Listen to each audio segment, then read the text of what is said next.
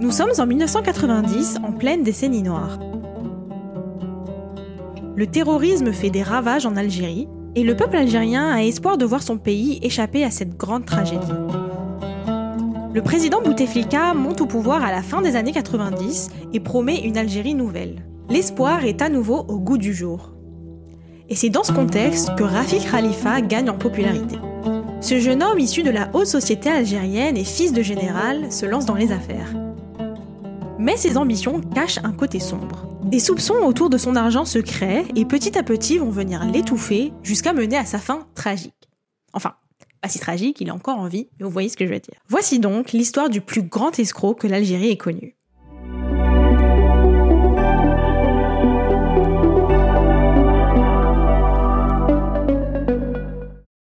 Rafik Khalifa est né le 1er octobre 1966 à Béjaïa. Son père, Laroussi Khalifa, était un des fondateurs des services secrets algériens et a été un des acteurs principaux dans la lutte contre l'occupation française. Après l'indépendance, il devient un des personnages clés du gouvernement algérien d'après-guerre.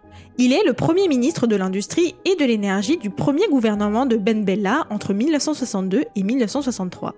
Il devient le deuxième ambassadeur d'Algérie au Royaume-Uni entre 64 et 65, et ensuite il devient le PDG d'Air Algérie, la compagnie aérienne nationale. En 1967, il est condamné à 5 ans de prison pour avoir participé à une tentative de coup d'État contre le gouvernement de Boumedienne. Il est ensuite libéré en juillet 1972 et se dit c'est fini pour moi, je ne veux plus participer à la politique, je vais essayer de me trouver une petite carrière tranquille et il décide donc de se lancer en pharmacie. Dans l'histoire de son père, on voit une chose qui s'esquisse et c'est comment le pays s'est organisé après la guerre, c'est-à-dire que ce sont ces mêmes généraux et militaires qui ont pris les rênes du pays.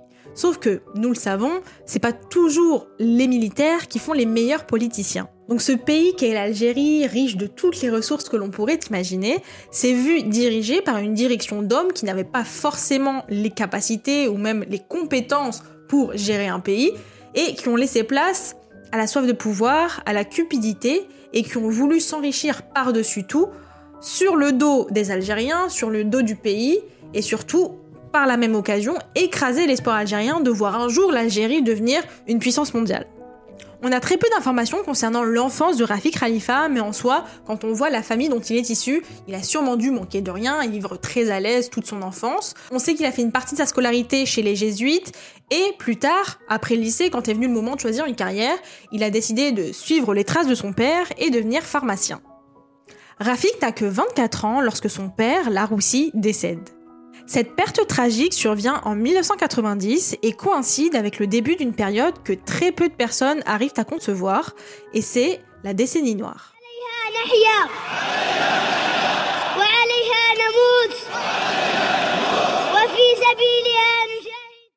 En Algérie, c'est le nom qu'on donne à cette guerre civile qui opposait l'armée algérienne et l'armée islamique du salut, un groupe terroriste islamiste dont le but était de prendre le pouvoir du pays.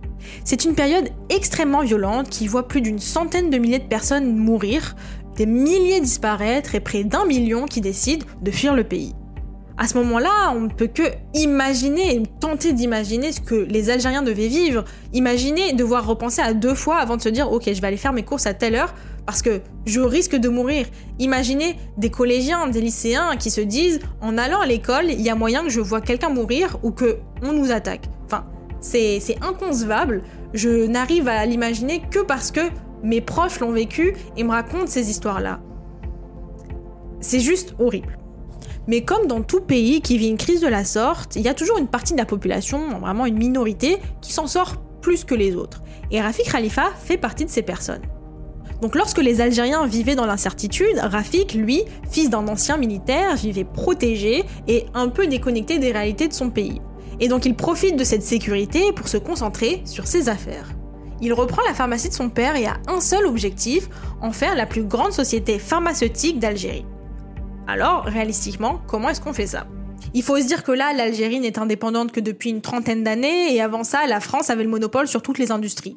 Donc après la guerre, tout reste à reconstruire. Donc dans ce contexte, l'Algérie n'est pas du tout productrice de pharmaceutiques, ou encore les très peu, et ils importent les médicaments d'Europe et d'autres pays, ce qui rend le fait de s'acheter des médicaments très très chers. Donc Graphic décide de s'attaquer à ce marché-là et il commande des médicaments de base comme l'aspirine, la vitamine C, etc., des trucs dont on a souvent besoin, auprès d'industriels indiens et chinois pour les conditionner lui-même dans ses ateliers, ce qui réduira énormément les coûts pour la société algérienne. Évidemment, ça marche bien et dans la foulée de cette réussite, il crée KRG Pharma, un laboratoire de médicaments génériques et miracle, il obtient la première autorisation par le ministère de la Santé de vendre ses médicaments sur le marché ouvert. Et ça peut vous sembler anodin cette histoire, bah et alors s'il vend des médicaments? Et alors s'il a obtenu la première autorisation par le ministère de la Santé de vendre ses médicaments sur le marché privé Et alors Bah et alors c'est que le gouvernement algérien n'est pas du tout ouvert au privé. On parle d'un gouvernement qui est très secret, qui est très frileux du marché privé de manière générale. Il préfère développer les institutions publiques. Tout est public, tout est géré par l'État, tout est vraiment euh, capitonné, il n'y a rien, tu peux pas rentrer. Donc la bonne question à se poser ici, c'est comment est-ce que ça se fait que ce soit Rafik Khalifa, parmi tous les gens d'Algérie, qui ait reçu la toute première autorisation de produire et vendre des médicaments en Algérie et la réponse, je vais vous la donner parce que je suis une âme charitable, et c'est chut, arrêtez de poser des questions, parce que sinon, on va tous mourir si on commence à nommer des gens du gouvernement. Mais plus sérieusement, on verra dans son histoire à Rafik que tous ses succès et tous ses exploits sont accompagnés d'autorisations extraordinaires qui doivent sûrement relever soit du miracle, soit, plus réalistiquement, du piston. Donc imaginez un peu le personnage. Rafik Khalifa, il est dans sa vingtaine, il est jeune, il est riche, il est bien connecté, il est beau? Est-ce qu'on peut dire qu'il est beau? Hmm, Je sais pas. Bref, il est on top, il est au sommet. Il est en mode fast life comme on dit, genre les choses vont pas assez vite pour lui, il a une vision qu'il souhaite à tout prix concrétiser et pour ça, il a besoin de financement. Il se tourne vers des banques pour pouvoir demander des prêts qui financeront les entreprises qu'il rêve de créer, sauf que comme nous tous, il se heurte à la lenteur du système bancaire, et surtout le système bancaire algérien. Parce que s'il y a bien un truc que la France a laissé en Algérie, c'est cette horreur qu'est la bureaucratie. Donc tu mets 50 ans à recevoir des rendez-vous, quand tu as un rendez-vous, il se peut qu'on n'accepte pas ton dossier, ou quand tu déposes ton dossier, on te répond 50 ans plus tard, ou jamais. Donc juste, c'est mortel. Donc à sa place, toi, quand on te refuse comme ça, qu'est-ce que tu fais? Est-ce que t'abandonnes? Tu rentres chez toi? Tu pleures? Tu fais une sieste? Tu... Qu'est-ce que tu fais? Qu'est-ce que tu fais? Et eh bah quand tu t'appelles Rafik, tu fais rien de tout ça. Au contraire, tu te dis bah tu sais quoi?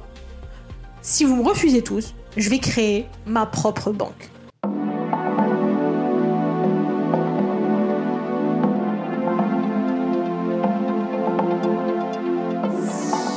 Alors qu'il s'apprêtait à voyager avec Air Algérie, il allait prendre un vol, sauf que manque de bol, il rate son vol, pas une fois, pas deux fois, mais trois fois, littéralement. Il rate trois fois le même vol, et donc au quatrième vol, il se retrouve, comme par hasard, assis à côté d'un haut fonctionnaire algérien. Je ne sais pas qui c'était, j'ai pas trouvé le nom, mais en tout cas, un haut fonctionnaire algérien. Et il lui parle exactement de ses difficultés avec le système bancaire. Il est en mode J'en ai marre, on me refuse tout le temps, mon but dans la vie, c'est de faire ça, ça, ça, et j'en ai marre qu'on mette des bâtons dans les roues.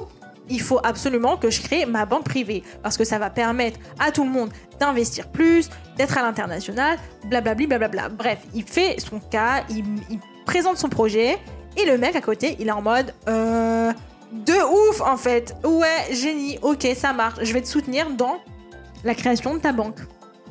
Comme par magie, bam, deuxième agrément validé. Après les pharmaceutiques, c'est la banque et le gouvernement l'autorise à la créer. On comprendra plus tard évidemment que cette aide du gouvernement n'est pas venue sans contrepartie. El Khalifa Bank voit le jour en 1998 et il réussit à réunir les fonds nécessaires pour faire son prêt comme il faut en vendant une des villas de son père et il finit par recevoir un financement de 950 milliards de dinars et si on fait ça avec le taux de change actuel, c'est à peu près 9 milliards d'euros. Et ce qui est bien, c'est que cette nouvelle banque, c'est une vraie innovation pour le marché algérien. Parce qu'à partir des années 2000, c'est une des premières banques à proposer des cartes bleues. Enfin, ils proposent Mastercard, Visa, American Express, vraiment des cartes qu'il n'y avait pas avant en Algérie. Et que c'est vraiment un nouveau souffle, en fait, pour le, le peuple algérien d'avoir accès à des cartes bleues. Donc, Khalifa Bank A priori, ça marche bien. Il ouvre près de 60 agences sur tout le territoire algérien. Et en 2001, il achète une banque qui s'appelle ERP. C'est une banque allemande qui permettra d'internationaliser son groupe et de permettre aux Algériens de pouvoir retirer et déposer leur argent de l'étranger facilement. Et ça marche super bien parce que rien que dans la filiale française, tous les dépôts collectifs montaient à à peu près 3 milliards d'euros. Ce qui est énorme parce que c'était vraiment que les fonds de la diaspora algérienne en France à l'époque. Donc grâce à cette banque, Rafik Khalifa, il devient assez populaire, tout le monde parle de lui, tout le monde connaît son nom, c'est un entrepreneur qui veut changer les choses en Algérie, c'est génial, ça fait du bien, et les gens lui font plus ou moins confiance. L'aide qu'il a obtenue par ce haut fonctionnaire pour créer sa banque n'était pas gratuite, et ce n'est pas un hasard si El Khalifa Bank devient un peu la banque chouchou pour les actionnaires liés au gouvernement algérien, et même le clan du président Bouteflika. Donc à ce stade de l'histoire, Rafik est lancé, c'est un des entrepreneurs les plus euh, adulé, j'ai envie de dire, ou respecté, parce qu'on voit qu'il fait du progrès et très très rapidement. C'est vraiment des exploits de dingue. Et il y a un truc qu'il souhaite par-dessus tout et qu'il n'a pas encore tout à fait, et c'est de faire des affaires à l'international, de vraiment d'étendre l'échelle à laquelle il opère et de l'agrandir. Et chanceux comme il est, parallèlement à ses ambitions à l'international, l'Algérie prend une décision stratégique qui va permettre aux entreprises de Khalifa de prendre leur envol. Et quand je dis leur envol, je dis littéralement leur envol parce que spoiler, il décide de créer une compagnie aérienne. En janvier 1999, le marché aérien algérien, alors dominé par la compagnie publique Air Algérie, s'ouvre pour la première fois aux entreprises privées. Et Rafik saute directement sur cette opportunité. Grâce au succès de KRG Pharma et d'El Khalifa Bank, nous avons disposé de revenus suffisants pour procéder à un nouveau déploiement stratégique et créer une compagnie aérienne privée. En tant qu'homme d'affaires, je voyais qu'il était devenu de plus en plus difficile de voyager en Algérie et de rejoindre le reste des grandes villes du monde. On a loué notre premier avion chez Airbus, qui nous a aidés et qui a cru en nous. L'entreprise commence rapidement à desservir une multitude de destinations, principalement des capitales moyen-orientales ou des destinations en France, comme Lyon, Toulouse ou Marseille. Il opère également sur le marché intérieur algérien et mine de rien, Khalifa Airways commence à cultiver une réputation assez sérieuse puisqu'elle est connue pour sa ponctualité, la facilité avec laquelle c'est de réserver un billet, parce qu'un système centralisé, mine de rien, à l'époque, c'était vraiment le feu. Ils servent aussi des plats de dingue, apparemment, et le tout englobé dans un prix ultra attractif. Et leur stratégie marche bien, puisque lorsqu'elle a été questionnée, la direction de Khalifa Airways a partagé des chiffres très prometteurs pour une jeune entreprise de l'aérien. Ils ont 30 avions avec l'ambition d'en acquérir 18 de plus en 2004, pour un ordre de grandeur, aujourd'hui, en 2021-2022, Air Algérie en a 56. Donc imaginez au début des années 2000, une nouvelle compagnie aérienne qui en a 30, c'est déjà énorme. Ils transportent également 800 000 passagers par an versus les 3 millions d'Air Algérie, donc ils les rattrapent assez rapidement. Et ils affichent un chiffre d'affaires de 2,4 milliards de francs.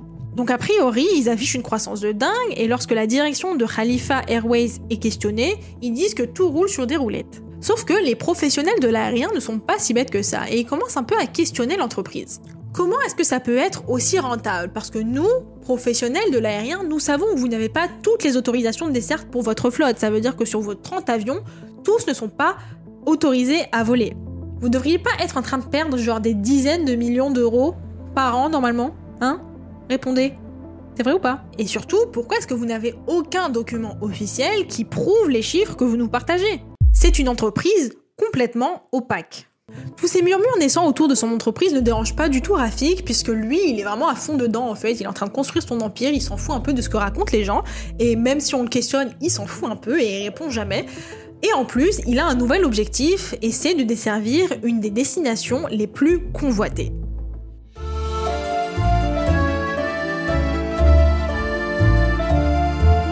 Pour ceux qui, comme moi, ne connaissent rien du domaine aérien, il faut savoir un truc.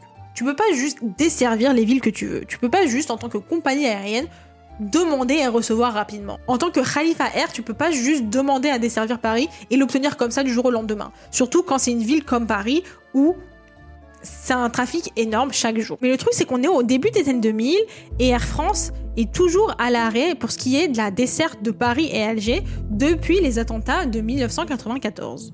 113 personnes, dont 40 Français, sont toujours bloquées dans l'air-bus d'Air France, immobilisées depuis maintenant 32 heures sur l'aéroport d'Alger. Un avion à destination de Paris est actuellement, serait actuellement bloqué sur l'aéroport d'Alger, entouré d'hommes armés. Les années de terrorisme ont fortement perturbé le trafic aérien entre la France et l'Algérie, et en 1994 a eu lieu la prise d'otage du vol 89-69 d'Air France. Air Algérie reste la seule compagnie aérienne qui fait la desserte de Paris à Alger et a essayé de transporter les 800 000 personnes qui font le trajet chaque année. Ça pour Khalifa, c'est un peu la poule aux œufs d'or, il veut à tout prix avoir une petite part de ce butin-là, mais en tant que jeune compagnie aérienne, ça lui reste inévitablement complètement inaccessible.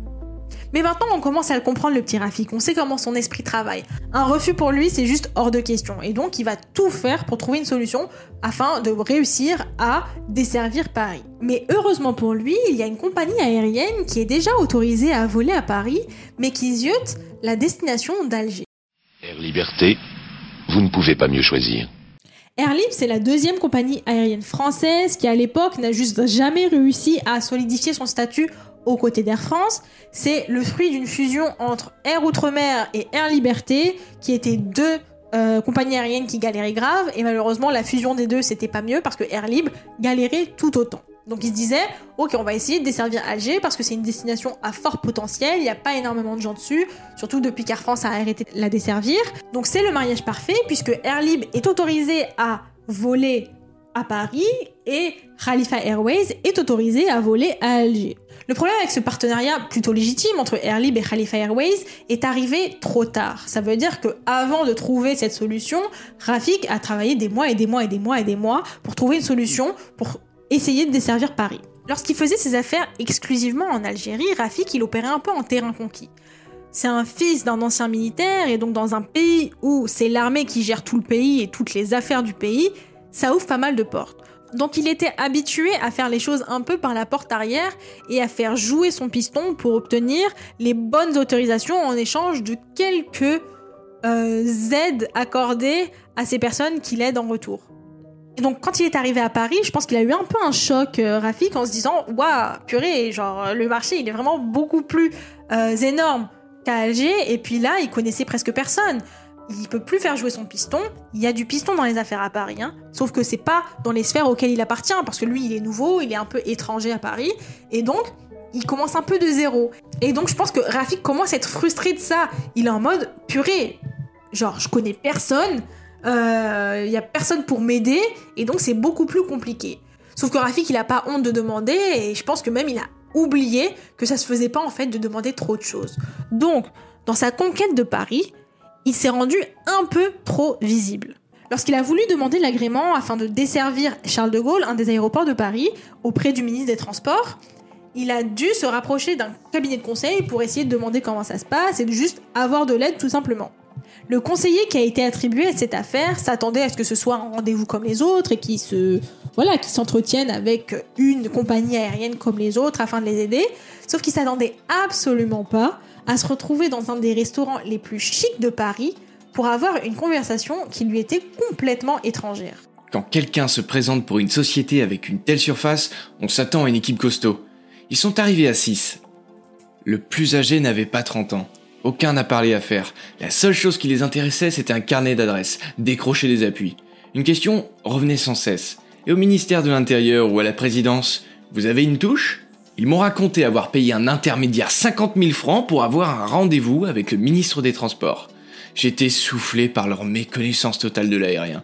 Quand on démarche pour un agrément, on obtient de toute façon un rendez-vous. Donc tout de suite, Khalifa Airways montre le ton aux professionnels de l'aérien français. C'est une société qui fait tout simplement pas les choses dans les règles. Et ça se voit même dans le fonctionnement de l'entreprise. Il travaille avec des fournisseurs français qui petit à petit commencent à voir des choses bizarres. Du fait que par exemple Khalifa Airways demande à ce que les achats soient faits sans bon de commande, sans devis et sans facture, donc tout dans l'anonymat. Encore une fois, c'est une société complètement opaque. Ou bien il voit que en fait, ils cherchent pas du tout à négocier les contrats, ils sont un peu en mode en train de jeter de l'argent par les fenêtres. Ils achètent les avions à prix direct, quoi, alors que n'importe qui essaye un peu de négocier, surtout dans des deals aussi élevés et aussi chers que le fait d'acheter des avions. Ils voient aussi qu'ils prennent n'importe quel personnel, et en plus, quand tu vois le personnel de Khalifa Airways, tu commences à comprendre au fur et à mesure du temps que ce sont juste des membres de familles haut placés en Algérie. Et petit à petit, ce qui est drôle, c'est que Khalifa Airways commence à cultiver un peu un surnom, et au lieu de s'appeler Khalifa Airways, c'est un peu genre la compagnie des fils et des filles d'eux. Mais les plus gros soupçons qui continuent d'exister autour de cette entreprise restent de la même nature. D'où vient l'argent? Comment est-ce que cette entreprise fait pour tenir encore? Parce que ce qui frappe les experts, c'est que presque toute la flotte de Khalifa Airways est stationnaire, ne quitte jamais l'aéroport d'Alger. Et comme tous les experts de l'aérien vous le diront, pour pouvoir rentabiliser une société aérienne, il faut pouvoir voler au minimum 15 heures par jour, chose que Khalifa Airways n'atteint même pas de moitié.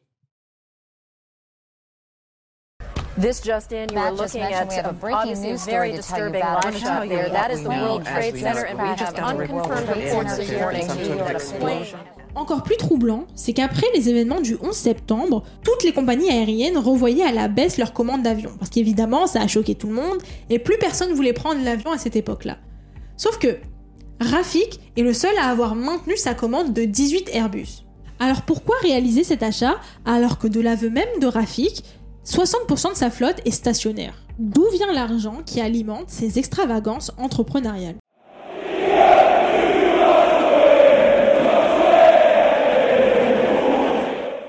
Le tableau s'éclaircit un peu plus lorsqu'en 2002, le groupe Khalifa devient le sponsor officiel de l'Olympique de Marseille. Il leur promet 15 millions d'euros sur 5 ans et en plus leur offre un petit Airbus Khalifa Airways juste pour le fun et pour pouvoir faire les choses dans les règles de l'art. Et avec cette nouvelle arme médiatique, il décide de tourner les feux des projecteurs directement sur l'Algérie. En février 2002 est organisé un match amical à Alger entre l'équipe de foot nationale algérienne et l'OM.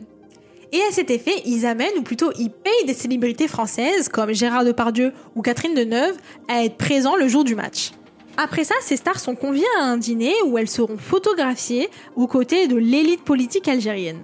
Il faut comprendre que maintenant, l'Algérie a un tournant dans sa politique parce qu'ils sortent tout juste de la décennie noire et ils essayent de faire comprendre au monde en fait que l'Algérie est ouverte pour les affaires et qu'il fait bon de visiter l'Algérie. Et donc Rafik est la passerelle idéale pour rejoindre les deux. Il est un entrepreneur algérien qui réussit très bien en France et donc il est connu des deux parties. Quelques mois après cet événement, il lance sa propre chaîne de télé, Khalifa TV. Et pour lancer Khalifa TV, il fait les choses en grand.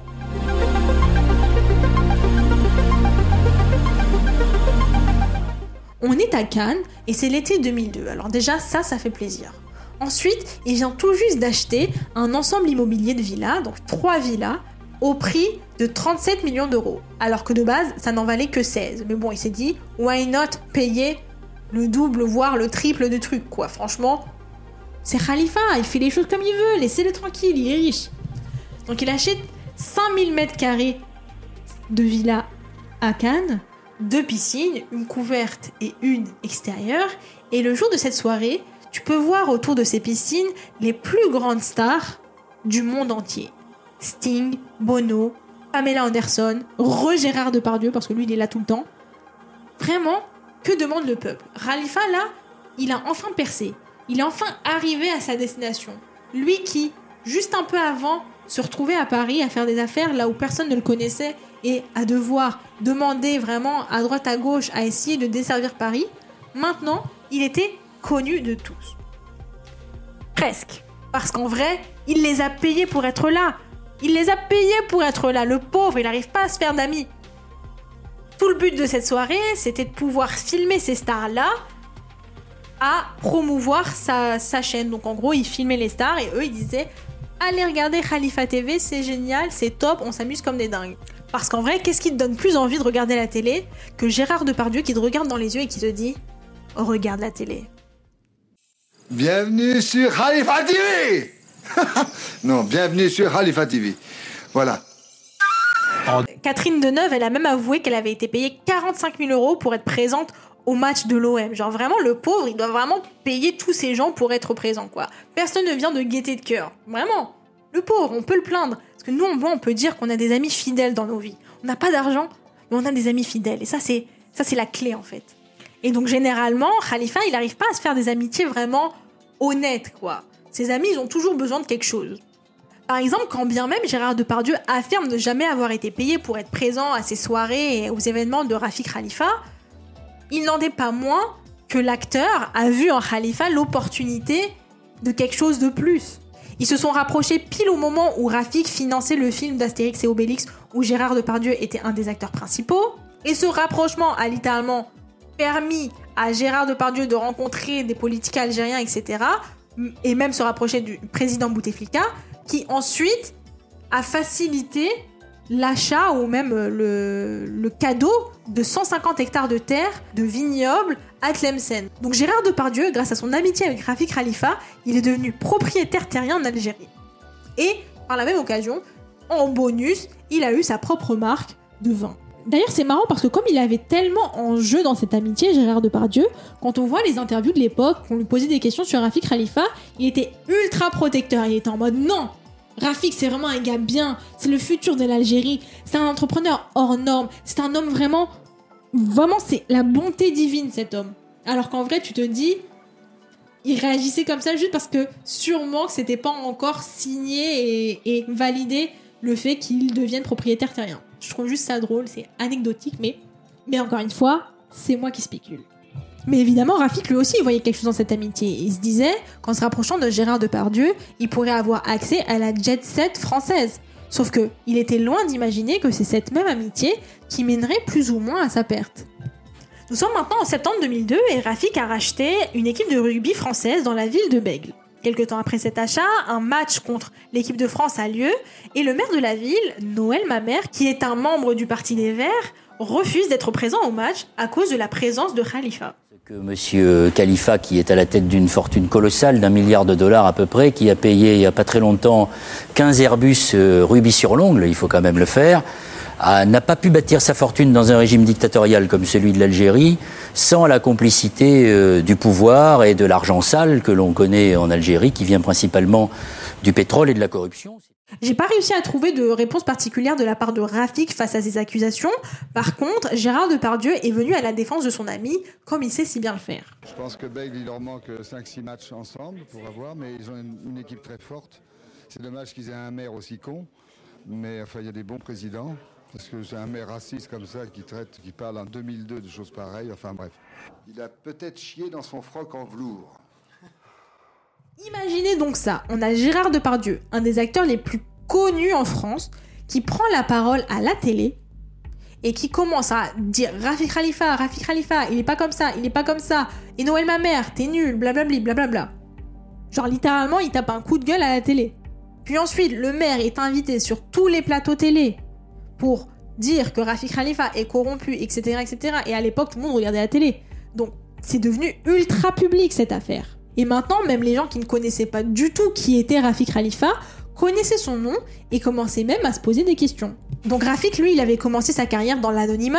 Il était vraiment juste en mode je veux développer mes affaires et faire un max de fric. Mais petit à petit, en essayant de s'installer à Paris, il a flirté un peu avec la célébrité en se rapprochant de la jet set parisienne et de la jet set française. Et c'est cette même lumière qu'il essayait d'éviter à tout prix qui a fini par se braquer sur lui inévitablement et à le brûler. Parce que toute cette attention qui s'est retournée vers lui d'un coup a fini par fâcher les gens qui tiraient vraiment les ficelles derrière lui.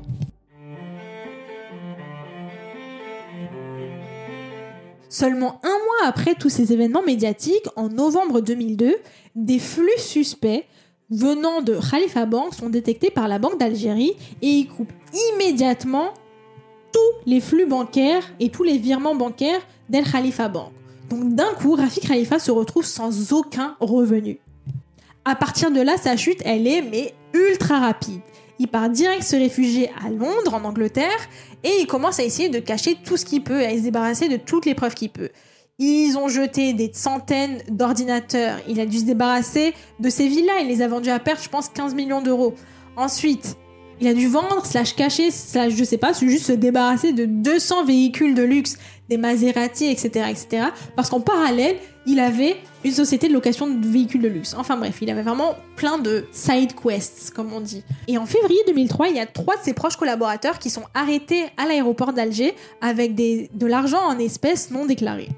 Il reste réfugié à Londres pendant des années, il est recherché par Alger, il est recherché par Paris, et finalement en 2007, il est condamné à perpétuité pour association de malfaiteurs, vol qualifié, détournement de fonds et faux et usage de faux. Alors son extradition est accordée en 2009 et finalement en 2013, il finit par être ramené à Alger et directement placé en prison.